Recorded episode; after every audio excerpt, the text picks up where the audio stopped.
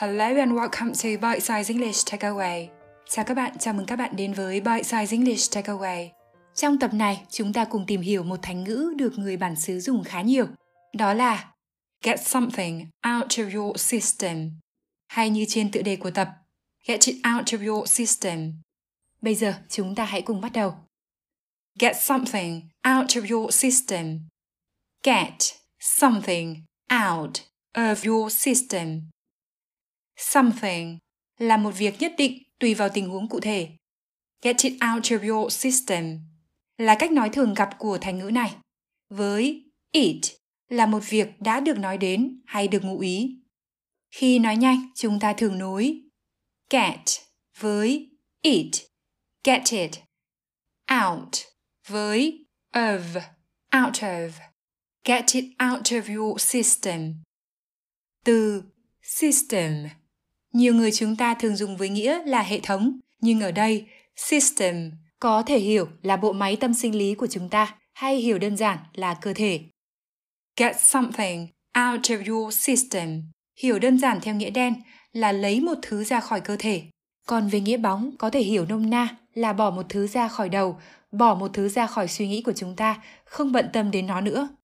Cụ thể, get something out of your system có hai nghĩa ẩn dụ. Thứ nhất là làm một việc, thường là việc mà chúng ta muốn làm từ lâu để có thể bỏ nó ra khỏi đầu hoặc là để không còn mong muốn, thèm khát làm việc đó nữa vì khi chưa làm hay làm chưa đã thì chúng ta còn nghĩ ngợi còn để tâm đến nó. Với nghĩa này, khi dịch thì tùy tình huống và văn phong, chúng ta có thể lựa chọn từ ngữ cho phù hợp. Lấy một ví dụ hết sức đơn giản và là tình huống quen thuộc với nhiều người, đó là khi chúng ta thèm ăn nhưng lại sợ tăng cân nên đành phải nhịn nhưng rồi cũng có lúc không nhịn được nữa, chúng ta phải ăn cho thỏa và cho hết cơn thèm. I'm on a diet, but look at these amazing cupcakes. So tempting.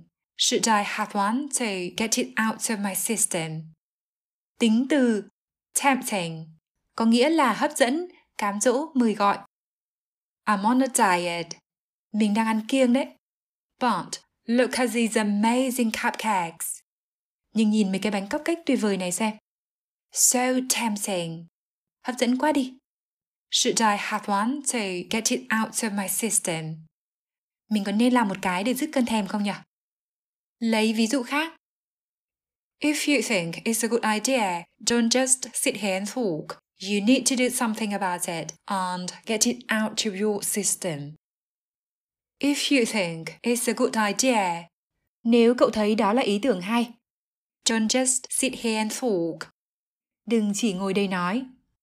You need to do something about it and get it out of your system. Cậu cần làm điều gì đó và giải phóng ý tưởng. Thứ hai, get something out of your system. Còn có nghĩa là chút bỏ, là giải tỏa một cảm xúc mạnh mẽ nào đó, thường là cảm xúc tiêu cực, như giải tỏa bức xúc, giải tỏa căng thẳng, vân vân. Ví dụ, Reading is my way of getting stress out of my system. Reading is my way of getting stress out of my system. Đọc là cách mà mình giải tỏa căng thẳng.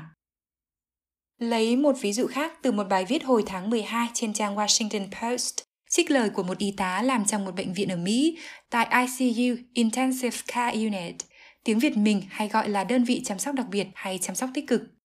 Cô chia sẻ về việc không ngày nào là cô không khóc khi chăm sóc bệnh nhân COVID-19 và chứng kiến những gì diễn ra trước mắt.